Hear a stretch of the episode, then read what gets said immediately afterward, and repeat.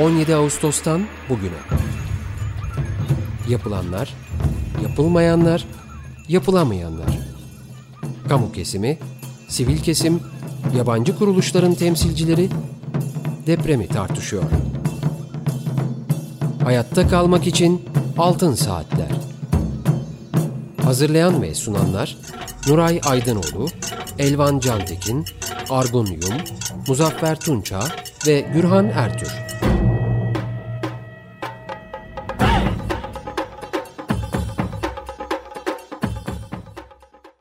Radyo'da Altın Saatler programını dinleyeceksiniz. Bugünkü programı Mehmet Nuray Aydınoğlu, Muzaffer Tunca ve ben Gürhan Ertür birlikte sunacağız.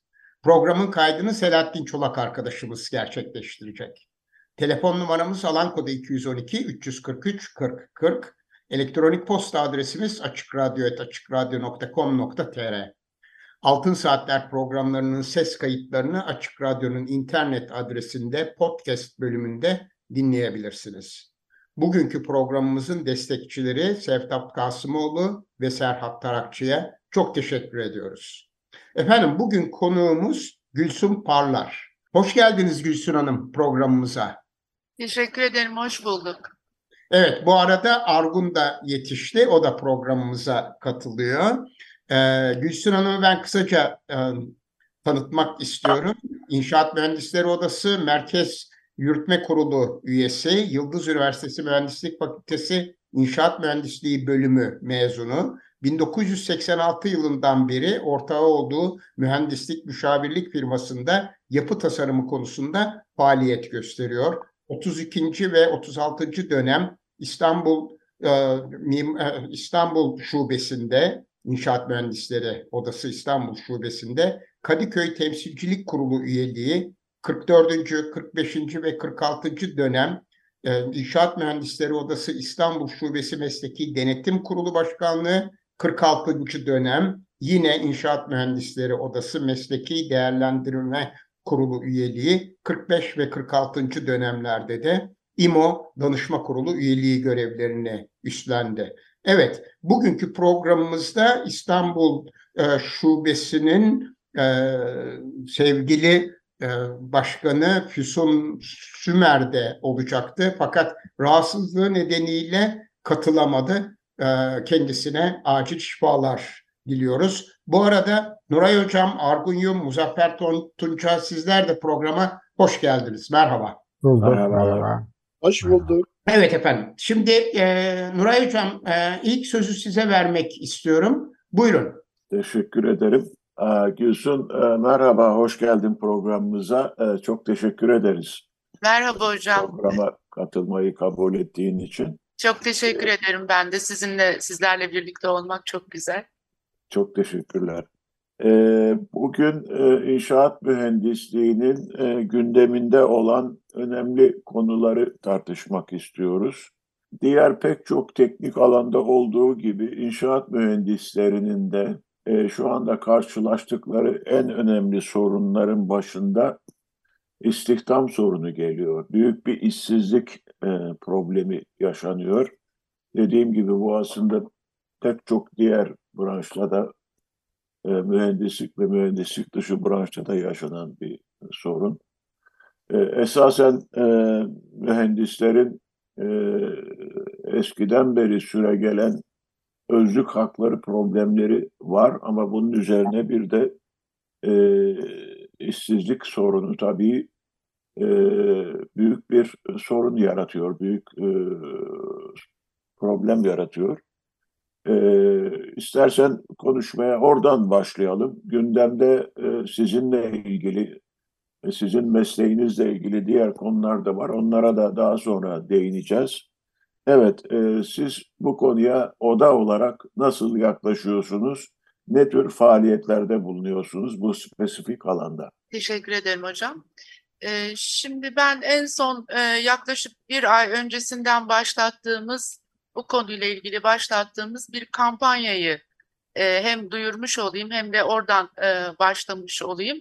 Talebimiz, geleceğimiz e, başlığında e, bu kampanyayı başlattık e, istihdam sorununu, işsizlik sorununu ve özlük haklarını bu kampanya çerçevesinde vurgulamaya çalışıyoruz. Ee, işte bununla ilgili e, şubelerde eş zamanlı olarak basın açıklamaları yapıldı. Ee, bu ortak açıklamalarda e, biz inşaat mühendisleri mesleğimizi, bilimi toplumun hizmetine sunmak istediğimizi, güvenli yapılar ve yaşam alanları üretmek istediğimizi, e, bu hizmetlerin e, her bir vatandaşımız için ulaşılabilir olmasını talep ettiğimizi, bununla beraber mesleğimizin hak ettiği itibarla yaşamak istediğimizi e, kamuoyuna duyurmaya çalıştık. Taleplerimiz görsel medyada bir takım görseller hazırlanıp sosyal medyada paylaşıldı. Afişler hazırlandı, kamu kurum ve kuruluşlarına asıldı, telegram kanalları oluşturuldu, dilekçeler hazırladık işsiz üyelerimiz için, özel sektörde çalışan ve kamuda çalışan üyelerimiz için ayrı ayrı bunların CİMER'e iletilmesini e, sağladık. E, bir rapor hazırlandı, güncel durumu özetleyen bir rapor ve e, bu bir mektupla e, tüm e, inşaat mühendisi milletvekillerine iletildi. Daha doğrusu tüm milletvekillerine iletildi. E, mühendisliği mesleği hepimizin bildiği gibi insanların cal ve mal güvenliğini ilgilendiren bir meslek. E, böylesi önemli bir mesleği icra eden inşaat mühendisleri maalesef bugün ülke tarihinin en yüksek işsizlik seviyesiyle karşı karşıya.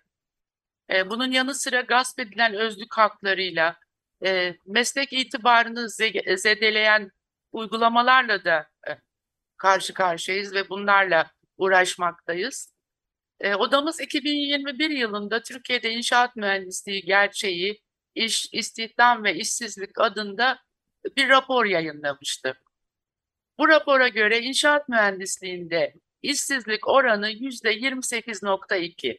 Yani yaklaşık 10 inşaat mühendisinden 3'ü işsiz. Genç inşaat mühendislerinde ise bu işsizlik oranı yüzde 48.3. Yani e, genç inşaat mühendisleri derken 35 yaş altındaki inşaat mühendislerini kastediyoruz. Bunların yarısı işsiz. Kadın inşaat mühendislerinde işsizlik oranı yaş sınırlaması e, olmaksızın, fark etmeksizin yüzde 47.1. Yani kadın inşaat mühendislerinin yarısı işsiz. Kadın inşaat mühendislerinin tabii e, yaşadığı sıkıntılar tüm e, inşaat mühendislerinin yaşadığı sıkıntıların benzeri olmakla birlikte e, biraz daha farklı e, ve biraz daha ağır tabii ki. E, çünkü erkek söylemiyle şekillenmiş bir mesleğin mensubuyuz biz kadın inşaat mühendisleri. Bu nedenle bizdeki işsizlik oranı maalesef daha fazla. Ee, çalışan inşaat mühendislerinin yüzde 28'i ortalama aylık gelirinin e, asgari ücretin altında olduğunu söylemiş bu çalışmada. E, yine bu rapora göre inşaat mühendislerinin yüzde 58.9'u da maalesef borçlu olarak yaşamını sürdürmeye çalışıyorlar. Son dönemlerde ivme kazanan e, kamu iktisadi teşekküllerinin özelleştirilmesi, e, kamu hizmetlerinin sağlanmasında taşeronlaştırma politikaları sonucunda kamuda mühendis istihdamı neredeyse tamamen ortadan kalkmıştır. Özellikle büyük projelerde yapılması gereken, e, alınması gereken mühendislik hizmeti, kamu adına e, çalıştırılarak alınması gereken mühendislik hizmeti bu anlamda sekteye uğramış vaziyettedir. Bugün e, çalışan beş mühendisten yalnızca biri kamu personelidir. Özellikle konut ve genelde inşaat sektörü ne yazık ki popülizmin bir aracı haline getirilmiştir. E, popülist kaygılar, politik kaygılar nedeniyle planlama yapılmadan anlık kararlarla çılgın projeler ortaya çıkmıştır. E, mevcut kararlar, e, kanunlar, planlar yönetmelikler bu çılgın projelere uygun şekilde eğilip büyülüp bükülmeye çalışılmaktadır. E, süre ve maliyet baskıları çok artmıştır projelerde. Bu nedenle maalesef meslek alanımızda denetim ortadan kalkmış. Bu da inşaat sektöründeki yapım ve hizmet işlerinde e, niteliğin genel olarak düşmesine yol açmıştır ne yazık ki. E, bu konu kapsamında bir başka konuyu da ben vurgulamak istiyorum. E, genç mühendislik iş, e, genç mühendis işsizliği açısından e, vurgulamak istiyorum bunu. E, bu konuda inşaat mühendisliği eğitimi konusu. E, 2000'li yıllarda ortalama e, 3500'lerde seyrediyor inşaat mühendisliği bölümlerinin toplam kontenjanı. 2010 yılında 6589'a ulaşıyor. 2010'lu yıllar boyunca e, inşaat mühendisliği bölümlerinin kontenjanları bir ihtiyaç planına bağlı olmaksızın maalesef e, belirlenmiş ve 2018 yılında en yüksek seviyesine yani 12.965'e ulaşmış. Dolayısıyla çok fazla sayıda yeni mezun ortaya çıkmıştır. Bundan sonra özellikle yeni mezunlarda işsizliğin çok fazla artmasıyla inşaat mühendisliğine gençlerin ilgisi de maalesef azaldı. 2018 yılına kadar kontenjanın %90'dan fazlası dolarken toplam kontenjanın en yüksek olduğu 2018'de %90'ın altına inen doluluk oranı e, 2018 yılına göre yarı yarıya azaltıldığı halde 2022 yılında %67 olmuştur. Bu durum inşaat mühendisliğini tercih edenlerin bilgi ve beceri açısından niteliğini de, de e, düşmüş olmasına neden olmuştur. E, YÖK tarafından belirlenen inşaat mühendisliği bölümlerine yerleşebilmek için belirlenen başarı sırası 300 bindir. Şimdi bu başarı sırasına çok e, kısaca rakamlarla örnek vermek istiyorum. Yani kaç soru yapan bir öğrenci bu başarı sırasını e, tutturabilmektedir? Örneğin bunlar yanlış hatırlamıyorsam 40 soru üzerinden olması lazım. 9.25 matematik, eksi 0.50 fizik, 0 kimya, eksi 0.25 biyoloji sorusu net olarak e, söylüyorum bunları tabii. Neti olan bir öğrenci 300 bininci sırayı tutturabilmektedir.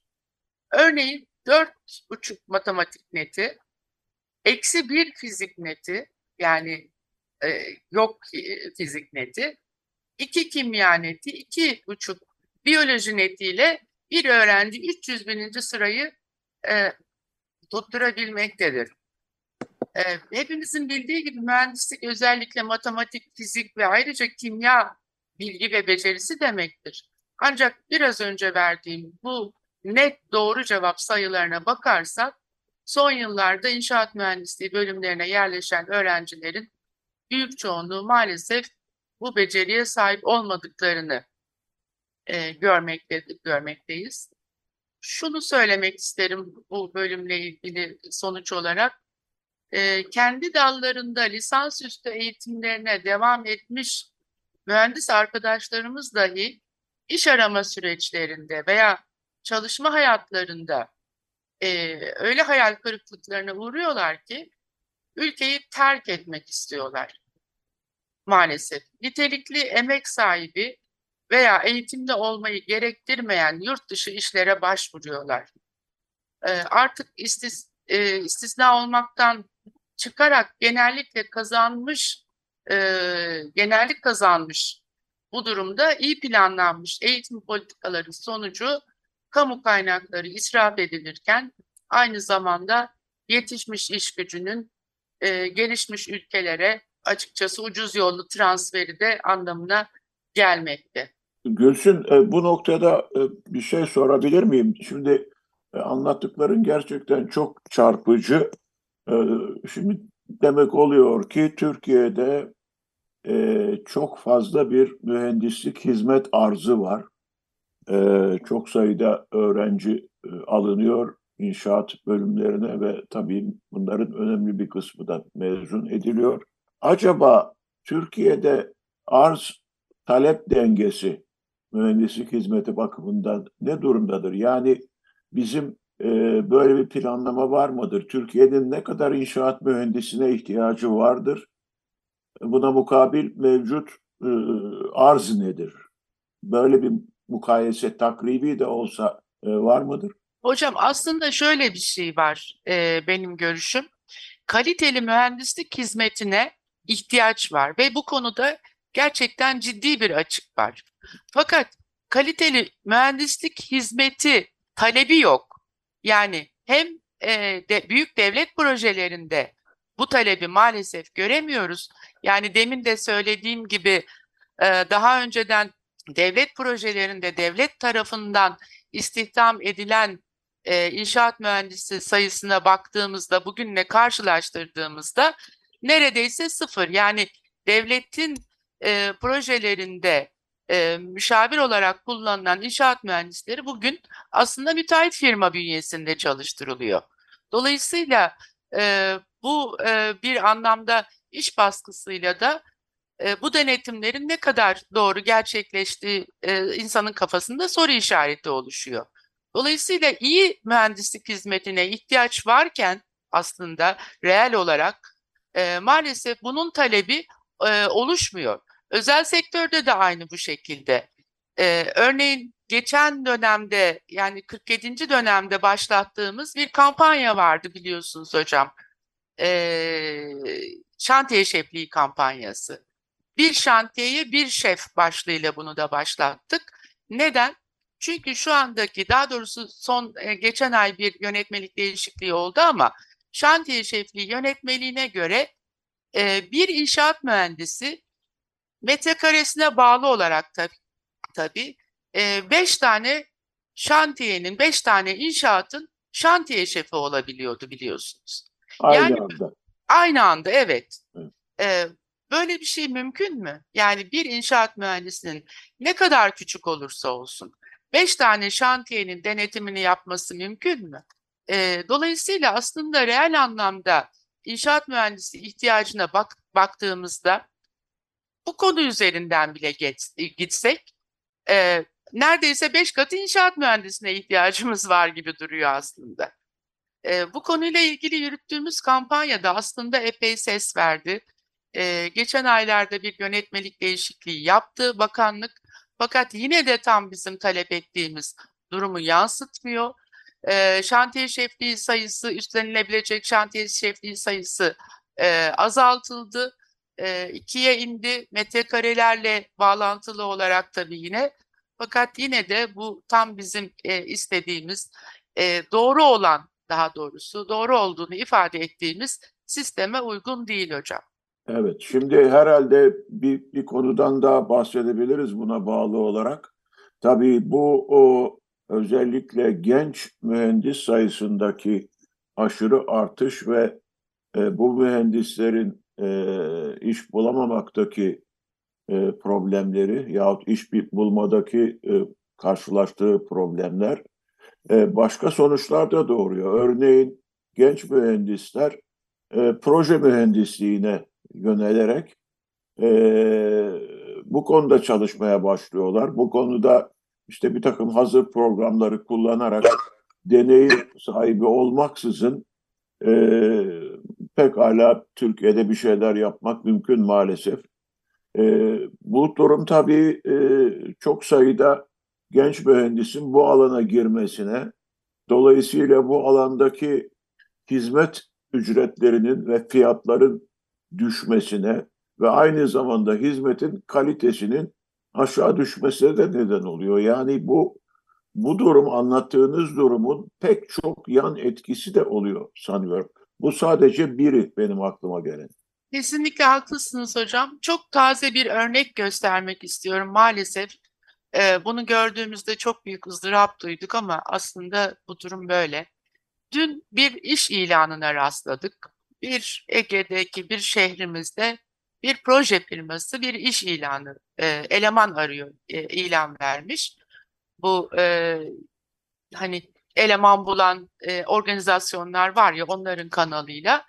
İlan şöyle diyor. Bir, e, statik proje, inşaat mühendisliği bölümünden mezun, statik proje çizmesini bilen. Bakın burada aslında çizme, çizmek kavramı var. Yani teknikerin yapacağı bir işi tanımlıyor. Hadi bunu ke- bir kenara koyduk. Devamında şunu söylüyor. Ayak işlerine de bakacak. Yani tabire bakar mısınız? Ayak işlerine de bakacak. Tercihan bayan inşaat mühendisi aranıyor. İkinci maddede yine e, işte e, bu bahsettiğiniz paket programlardan iki tanesinin e, e, ismini anarak bu programları kullanmaya hakim e, statik proje e, konusunda işte deneyimli inşaat mühendisi aranıyor. Tercihan erkek. Şimdi hangi bir tarafından tutayım bu şeyi, e, ilanı? Yani çok acı, gerçekten çok acı. E, dolayısıyla e, sizin söylediğiniz nedenlerle de gençlerimiz bu işe yönelmeye çalışılıyor, çalışıyor. E, en kolayı bu geliyor. Dediğiniz gibi işte böyle e, tasarım yeteneğini geliştirmeden, tasarım bilmeden e, hazır paket programlarla yaptıkları işe proje diyorlar ama buna da razı oluyorsunuz. Bakın ayak işlerine de kullanmaya ve bunu ilanda yansıtıyor. Bu ilanı veren de maalesef bir meslektaşımız. Evet, yani hakikaten e, neresinden tutsanız e, lime lime dökülüyor, acıklı. Evet, Nuray Hocam. Evet, da konular tabii e, birbirini çağrıştırıyor. E, bu durum tabii e, inşaat mühendisliği mesleğinin yıllardır gündeminde olan yetkin mühendislik konusunu gündeme getiriyor. Yani eninde sonunda e, yetkin inşaat mühendislerinin mesleki kualifikasyonlarının sağlanması ve bunun belgelendirilmesi yoluyla ancak bu mesleğin gerçekten hem meslek mensuplarının daha e, verimli çalışması hem de ülkeye daha iyi hizmet sağlanması mümkün olabilecek. Ama bu konuda bugüne kadar hemen hemen 40 yıldır, 30 yıldır en azından e, yapılan muhtelif çalışmalardan bir sonuç alınamamış olması gerçekten çok üzüntü verici. Ama artık e, bu konu e, sanıyorum doyum noktasına geldi. E, inşaat mühendislerinin tabii çok konuyla uğraşıyorsunuz bunu anlıyorum. Şantiye şefliği, özlük hakları vesaire. Ama yetkin mühendislik konusunu birinci öncelik haline getirmeniz zaten önceliği var anlıyorum. Fakat bunun üzerinde durmaya devam etmeniz, hiçbir şekilde bundan vazgeçmemeniz artık bir zorunluluk haline geldi diye düşünüyorum. Tamamen katılıyorum hocam. Bilmiyorum vakit uygunsa çok kısaca bu Tabii lütfen. e, yetkin mühendislik konusu ya bizim hiçbir zaman gündemimizden düşürmediğimiz bir konu. E, 92 Erzincan depremi sonrasında e, bu konu hararetli olarak e, tartışılmaya başlandı. 99 e, Kocaeli depreminden sonra aslında devletin de kabul ettiği e, bir sistem haline dönüştü. E, ama ne yazık ki e, bizim e, ilki 2006'da e, resmi gazetede yayınlanan e, yetkin mühendislik yönetmeliği e, hukuki süreçlere takıldı ve e, maalesef ip, iptal edildi.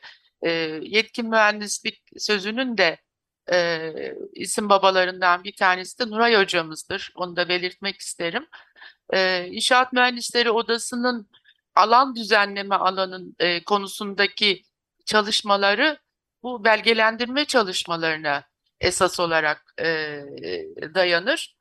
E, ayrıca mesleki denetim tabii uygulamaları da vardır.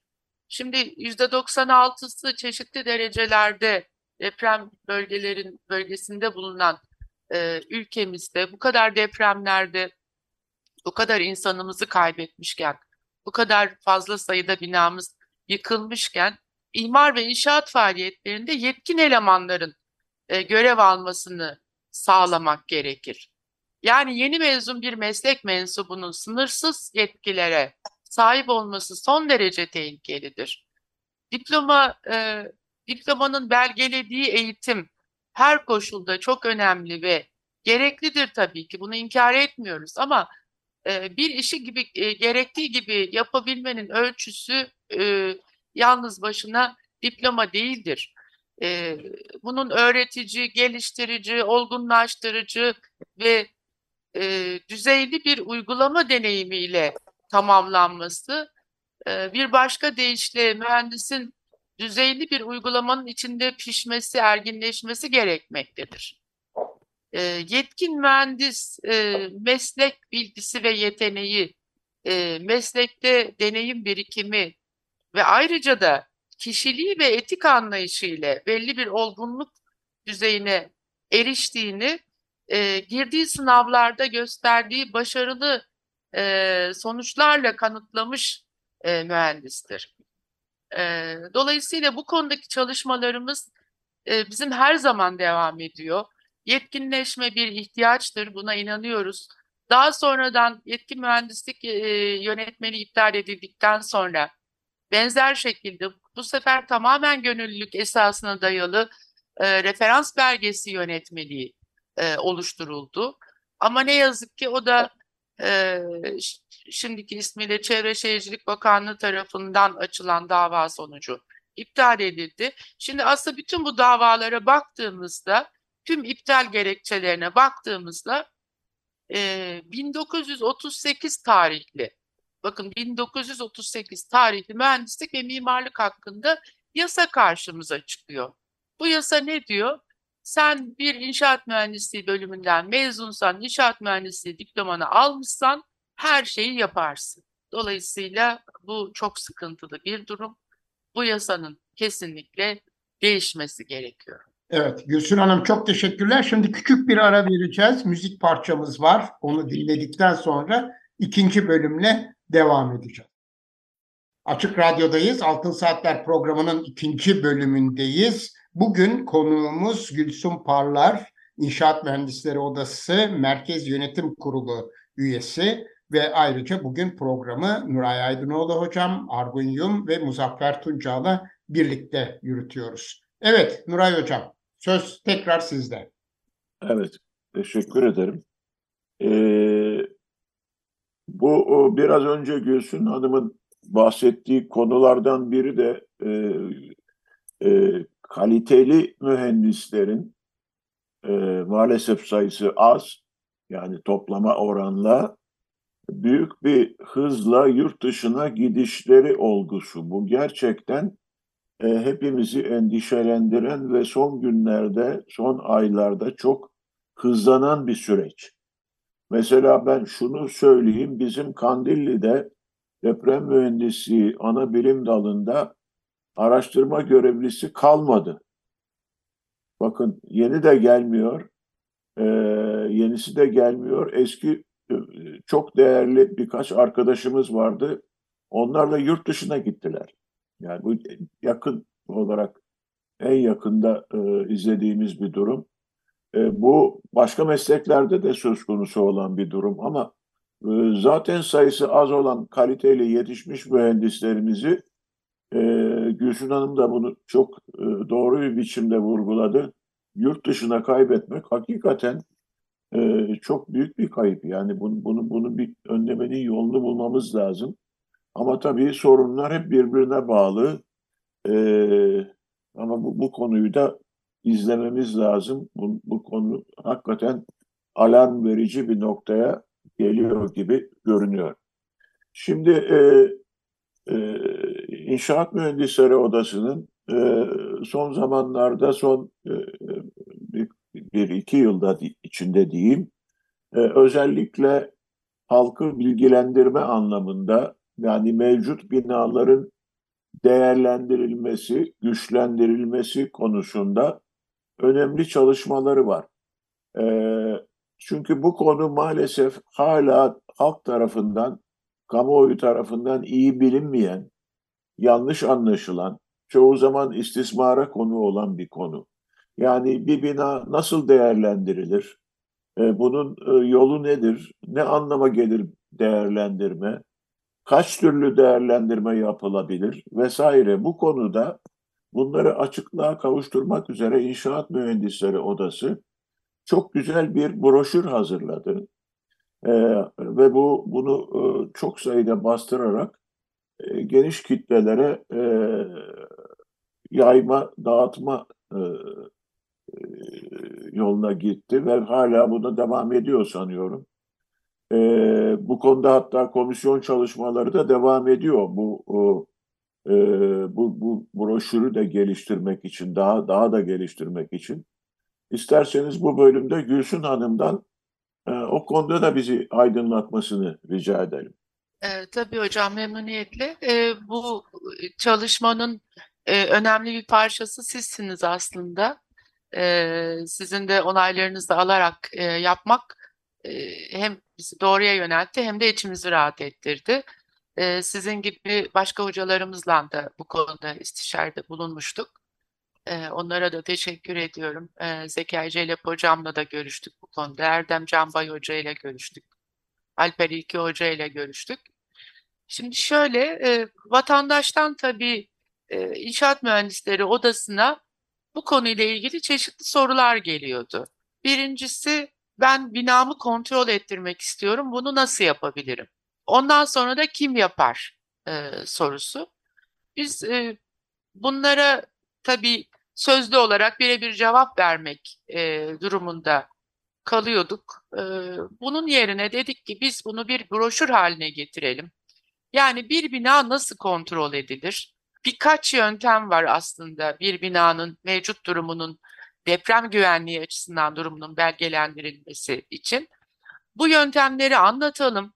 Vatandaşın anlayabileceği şekliyle anlatalım. Yani bir e, mühendis dilinden tabii kopamadan anlatıyorsunuz ama daha çok vatandaşa yönelik olduğu için e, o, o dilde anlatalım hangi çalışmayı, hangi aşamada bir çalışmayı yaptırırsa nasıl bir sonuç elde eder ve nasıl ilerler?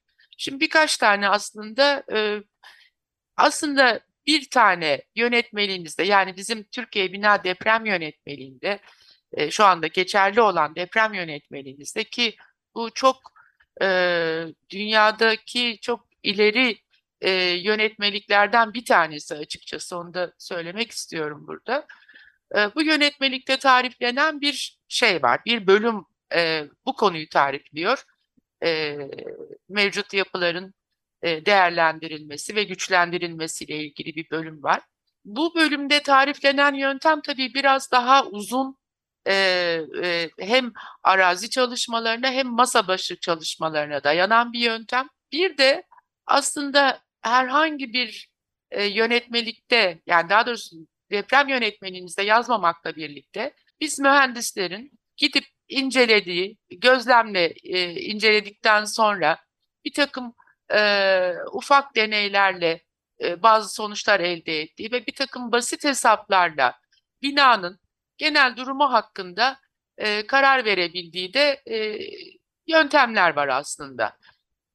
E, Burada tabii çok iyi ile çok kötüyü bu tür kısa e, inceleme yöntemleriyle çok iyi bir bina ile çok kötü bir binayı aslında bakacak olursanız kolaylıkla ayırt edebilirsiniz. Arada olduğunu gördüğünüz binalarda işte artık deprem yönetmeliğinin e, koşullarına göre bu binayı kontrol etmek gerekiyor. Bütün bunları e, biz bir broşürde anlatmaya çalıştık. Burada anlatmak istediğimiz, daha doğrusu vurguladığımız e, önemli bir konu daha var. O da şu, e, biliyorsunuz 6306 sayılı kentsel dönüşüm yasası kapsamında bir binanızı yenilemek istiyorsanız, bu yasa kapsamında tariflenen e, yöntemle ve bu yasa kapsamında e, bakanlık tarafından yetkilendirilmiş ofislerle e, bir ofislere bir çalışma yaptırarak riskli yapı tespiti yaptırıyorsunuz. Şimdi bu kapsamda eğer binanızı inceletirseniz yani e, 6306'ya göre binanızı inceletirseniz bu yetkili mühendislik bürolarına inceletirseniz binanızı şimdi bu kapsamda bu yasa kapsamında aslında inceleme yöntemi e, açıkçası biraz e, yıkıma yönelik hazırlanmış bir yöntem. Dolayısıyla pek de bu çalışma sonucunda iyi çıkan, sağlam çıkan bir binayı görmedik biz. Bu bina sonucu, e, bu çalışma sonucunda binanızda riskli yapı olarak çıkarsa artık bu tamamen e, tapuya işleniyor, belediyeye gidiyor, işleniyor ve size tebligat yapılıyor. 3 ay içerisinde binanızı boşaltın, riskli yapı, binanızı yıkın e, diye bir tebligat yapılıyor. Dolayısıyla vatandaş bunu bilmeden e, işte internetten arattığı ara- zaman karşısına çıkan bu riskli yapı tespit büroları ile bu işi yaparsa maalesef vatandaşın başına büyük iş açılıyor. Çünkü bir binanın e, yenilenmesini e, düşünüyorsanız bir takım hazırlıklar yapmanız lazım. Yani komşular birbirleriyle anlaşmalı, ortak bir karar çıkarmalı, ondan sonra bir müteahhit bulmalı, müteahhitle anlaşmalı vesaire vesaire. Dolayısıyla bu yöntemi kullanarak binanızı incelettiğinizde maalesef birdenbire hiç beklemediğiniz 3 ay sonra binanızı yıkmanız gereken bir sonuçla karşı karşıya kalıyorsunuz. Dolayısıyla biz bunu da anlattık broşürde. Bu konuya dikkat edilmesinin gerektiğini, bunun bambaşka bir yöntem olduğunu ve sonuçlarının bunlar olabileceğini anlattık. Ee, bu doğrultuda tamamen vatandaşa yönelik bir broşür. Bunu dağıtıyoruz. Bu aslında İstanbul Şube'nin bir çalışması. Ee, İstanbul Şube'deki Mesleki Denetim Komisyonu'nun bir çalışması. Ben o komisyonun da e, dahilindeyim. Ee, umarım faydalı bir çalışma olur. Tabii bunun sonrasında aslında bu bizim düşündüğümüz e, bu çalışma üç aşamalı bir çalışma. Birincisi böyle bir broşür yardımıyla vatandaşı bilgilendirmek. Daha fazla e, e, toplumun daha büyük kesimine ulaşmak yani birebir görüşmek yerine. İkincisi, şimdi bu çalışmayı yaptırmak için vatandaş geliyor, odalara soruyor, şubelerimize geliyor. Ben bu çalışmayı kime yaptırabilirim? Şimdi tabii e, İnşaat Mühendisleri Odası'nın üyeleri arasında bir ayrım yapıp da e, şu kişiler bu çalışmayı yapabilir e, deme şansı yok. Çünkü demin anlattığımız bütün bu işte e, iptaller nedeniyle şu anda İnşaat Mühendislerinin e, e, Odası'nın üyelerinin sicilini tutma yeteneğinde e, hangi branşta çalıştıklarını ve bu branşta gerçekten uzman olup olmadıklarını belgeleyen bir sistem yok maalesef. Ee, dolayısıyla hem bu nedenle hem de üyeler arasında ayrım yapamadıkları, yapamadığımız için e, bir isim önerisinde bulunamıyoruz vatandaşa. Diyoruz ki işte İnşaat Mühendisleri Odası'nın web sayfasında iş yeri tescil belgesi sahibi, e, serbest inşaat mühendisliği belgesi sahibi mühendislerin e, isimleri var git oradan bul gibi bir cevap vermiş oluyoruz aslında. Bu da şu demek oluyor. Örneğin İstanbul'da e, şimdi tam sayısını bilmiyorum ama yaklaşık herhalde o civardadır. 1200 tane iş yeri tescil belgeli büro varsa, mühendis varsa bunların içinden ayıklaması mümkün değil. Dolayısıyla biz bu noktada da dedik ki tamamen yine gönüllülük esasına dayalı e, bir dosya kapsamında talep eden, e, bu işle uğraşan inşaat mühendisi meslektaşlarımız talep ettikleri takdirde müracaat etsinler odaya. Odadaki bir kurul bu dosyayı incelesin. Gerçekten bu e, meslektaşımızın, bu üyemizin bu işi hakkıyla yaptığını na kanaat getirilirse bu isimleri de aynı o web sayfamızda yayınlanan bütünsel listeden ayrı yanında ayrı bir liste halinde e, güçlendirme, mevcut durum değerlendirmesi ve güçlendirme tasarımında çalışan üyelerimiz olarak bunları yayınlayalım. Tabii bu zorunlu bir şey değil, tamamen gönüllülük esasına dayalı. Orada yayınlanmayan isimler bunu yapamaz gibi bir şey yok. Yani yanlış anlaşılmasın. Şimdi böyle bir tabii yönetmelik halinde değil bir yönerge halinde bir yönetim kurulu yönergesi halinde bu işi hazırladık ve Mart ayından itibaren de bunun uygulamasına başlayacağız. Evet, Evet, Gülsün Hanım, evet. Ee, Ha? buyurun, buyurun. hemen bir soru sormak istiyorum. Bu binaların deprem güvenliği nasıl tespit edilir? Ee, broşürüne e, internetten de ulaşmak mümkün herhalde, değil mi? Benim bildiğim kadarıyla internete koymadık. Basılı olarak dağıtıyoruz bunu. Evet, Ee, ama bu da yapılabilir aslında. Yani şöyle, tabii basılı hali çok daha farklı. Hatta bu broşür alındıktan sonra bu broşür biliyorsunuz dağıtılır, alınır elimize okuruz, ondan sonra bir kenara atarız. Bir kenara atılmasın diye biraz böyle süslü bir dizayn yaptık. İşte ortasında bir tane su terazisi koydu. Bunu genç Evet. arkadaşlar yaptılar filan. Ee, hani bir kenara atılan bir şey olmasın, biraz elin altında kalsın mantığıyla bu böyle yapıldı. Ee, ama dediğiniz gibi şeye de konulabilir yani bu bu çalışma yapılabilir. Evet, sitesine konulabilir. Muzaffer'in bir sorusu var herhalde. koymakta yarar var bence. E, bu arada bakanlığın e, bu performans analizini yaptırması için saptadığı bir takım bürolar var ama değil mi? E, Şimdi- yani bazı Evet. binalarda yaptırılırsa bakanlık devreye giriyor. Yani o sizin söylediğiniz e, Şöyle tapuya şerh falan konuyor. Şimdi şöyle, e, demin de söylediğim gibi e, 6306 sayılı yasa kapsamında e, riskli yapı tespiti diye bir işlem var. Şimdi e, bu işlemi yapan, e, yapmak için müracaat eden büroları e, bir eğitime tabi tutarak bakanlık belgeliyor. Hı. E, fakat açıkçası bu işlerin e, mühendislik yanının ağır basmadığını düşünüyorum. Yani e, bu konuyla ilgili tabii bir şey var, e, bir doküman var. Bu doküman çerçevesinde yapılıyor ama yani mesela böyle iyi projeciler diyebileceğim firmalar hiç bu işe şey yapmadılar yani e, ulaşmadılar, istemediler böyle bir şeye girmek. Yani bu biraz tabiri caizse esnaflık şeklinde yürüyor şu anda. Ee, yani dediğim gibi yıkıma yönelik bir şey var. Ee, bir yönetmelik bu. Yani biraz da inşaat faaliyetini arttırmak için de aslında bir tarafı var yani bu yönetmeliğin şeyinde Kesinlikle daha doğrusu. bu, bu tarafı çok önemli Gülsün. Yani Evet, ben bu, bu, bu yönetmelik aslında e, kentsel dönüşüm yasasında gerekçe oluşturmak için yani yıkıma gerekçe oluşturmak. Kolay yıkmak. Binaları fazla bir incelemeye falan tutmadan kolay olabildiğince kolay bir şekilde yıkmak için hazırlanmış özel bir yönetmelik. Zaten bu yönetmelik 6306 sayılı kanunun ekinde yer alıyor. Yani ona bağlı bir şey. Dolayısıyla zaten biz bu kanunun e, şu ana kadarki uygulamasından hiçbirimiz memnun değiliz. Bu tamamen bir rant aracı haline getirildi. Gerçekte bir kentsel e, depreme yönelik bir kentsel dönüşüm kanunu olamadı.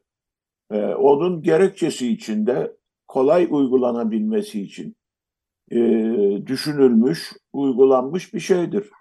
E, o, bu bir e, dolayısıyla mevcut bir- deprem yönetmeliğinde bu konuda bir bölüm varken ayrı bir yönetmelik hazırlamanın zaten başka bir anlamı da olamaz. Evet hocam mesela şu konuyu ben çok merak ediyorum. Bilmiyorum eee, belki de bir yazı yazar sorarız bakanlığa. Yani bunca eee, riskli yapı tespiti yapıldı. Bunların içerisinde kaç tanesi acaba sağlam çıktı? Mesela biz çok şahit olduk eee, risk, riskli tespit edilen yapıların sahipleri tarafından eee, mahkeme açılarak eee, bu konuda kazanıldığına şahit olduk davaların. Yani Çok mümkündür tabii. e, yani gördüğümüz hiçbir şeye rastlamadık yani riskli yapı tespiti yapan bir firmanın değil riskli değil bu yapı demesine rastlamadık. Kaldı ki şu da var zaten tamam yani bu yapı tabii ki riskli bir yapı olabilir ama bu kanun kapsamında yapınızı inceletirseniz ondan sonra yıkım diyor zaten. Evet. Halbuki bir güçlendirme seçeneği de var biliyorsunuz. Yani Evet. burada şeyi de vurgulamak isterim. Yani güçlendirme konusunda maalesef vatandaşımız e, tabii bizlerin de hatası var bu noktada. Yeteri kadar bilgili değil. Tabii ki bir inşaat mühendisi olarak e, deprem dayanımının eksik olduğunu tespit ettiğimiz bir yapının yıkılarak yenilenmesinin en doğru yol olduğunu tabii ki söylüyorum. E, bunda bir sıkıntı yok ama e, bir takım koşullar nedeniyle işte mali koşullar nedeniyle veyahut da e, o binadaki hukuki sıkıntılar nedeniyle yıkıp yenileyemiyorsanız güçlendirme kesin bir çözümdür. Yani bunu e, özellikle vurgulamak isterim. Bilmiyorum Nuray Hocam, e, Muzaffer Hocam ne derler ama Ee, bu böyledir. Hatta son yaşadığımız Düzce depreminin incelemesi için yerine gittiğimizde 99 e, Düzce depreminden sonra e, güçlendirilmiş bazı binalar gördük. Mesela bir çizik bile yoktu. Fakat insanlar güçlendirilmiş olduğu halde o binaların içine girip yaşamak istememişler. Metruk vaziyette kalmış. E, dolayısıyla bu da önemli bir konu bizim eksiğimiz olarak da düşünüyorum. Evet, Ee, doğrudur. İmkan var, imkan yoksa yıkılıp yenilenme imkanı güçlendirme bir çözümdür. Tabii. Şimdi İzmir'de Bayraklı ve Karşıyaka'da yaşanıyor bu sorun. Bayağı e, çok sayıda yapı öyle atıl kaldı. Halbuki ağır hasarlı değildi. E, hatta çoğu hafif hasarlıydı. Güçlendirme seçeneğini kullanmadıkları için şimdi maliyetlerin de artışıyla öyle ne yapacaklarını bilemiyorlar.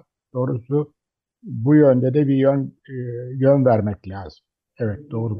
Ben bir e, başka e, soru sormak istiyorum Gülsün Hanım. Şimdi son yıllarda bakıyoruz ki İnşaat Mühendisleri Odası'nın yetkili kurullarında kadın sayısı artıyor. Bu e, tahmin ediyorum ki e, bir e, özel politikanın sonucu. E, kadın kadın komisyonlarınız var. E, bu konuda da programımızın e, sonlarına doğru e, bir bilgi verir misiniz lütfen? Nasıl başardı kadınlar bu gelişmeyi? Çünkü e, başından itibaren e, erkeklerin çok belirleyici olduğu, hele ki o biraz önce bahsettiğiniz, birinci bölümde bahsettiğiniz ilanda da çok açık görünen önemli bir özellik idi.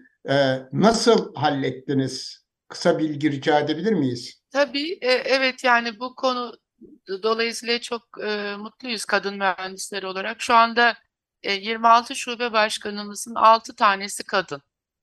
Yani e, birkaç sene içerisinde dediğiniz gibi böyle oldu. İşte kadın komisyonunun oluşturulması herhalde yaklaşık e, bir 8-10 senelik bir şeyi var, bir geçmişi var. Kendimizi ispat etmemiz biraz uzun sürdü tabii. Diğer alanlarda olduğu gibi tabii. Evet, evet. Özellikle inşaat mühendisliği mesleğinde e, hakikaten daha sıkıntılıydı. E, yani şunu da belirtmek isterim tabii inşaat mühendisleri odası e, yönetim kadrosunda bulunan aydın, demokrat insanların pek de bu ayrımı e, yaptığını söyleyemem yani bugüne kadar. E, ama tabii yönetici e, olma başkan olma özellikle yani bir kadın başkan olma e, biraz zor bir süreçti. Yani bizler de bunu yaşarken gördük. Kendimizi ispat etmemizle bağlantılı bir şey. Özellikle mesleki olarak e, ispat etmemizle bağlantılı. E, umarım böyle devam eder. Daha ileriye götürürüz. evet, çok teşekkür ederiz. Sağ olun Gülsün Hanım verdiğiniz bilgiler için. E, aslında birkaç sorumuz daha olacaktı ama artık programımızın süresi e, yeterli değil. E, çok çok teşekkürler e, size. Özellikle de kadın inşaat mühendislerine e, başarılar. 26'da 6 daha çok düşük bir rakam. E, bu e, sayının artması e, temennisiyle programı bitirebiliriz. Ben de çok teşekkür ederim. Hepinize saygılar sunarım.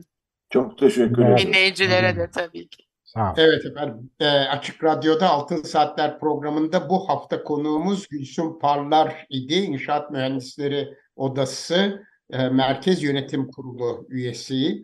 E, gelecek hafta yeni bir Altın Saatler programında görüşmek dileğiyle. Hoşçakalın. Hoşçakalın. Hoşçakalın. İyi Hoşça kalın. günler.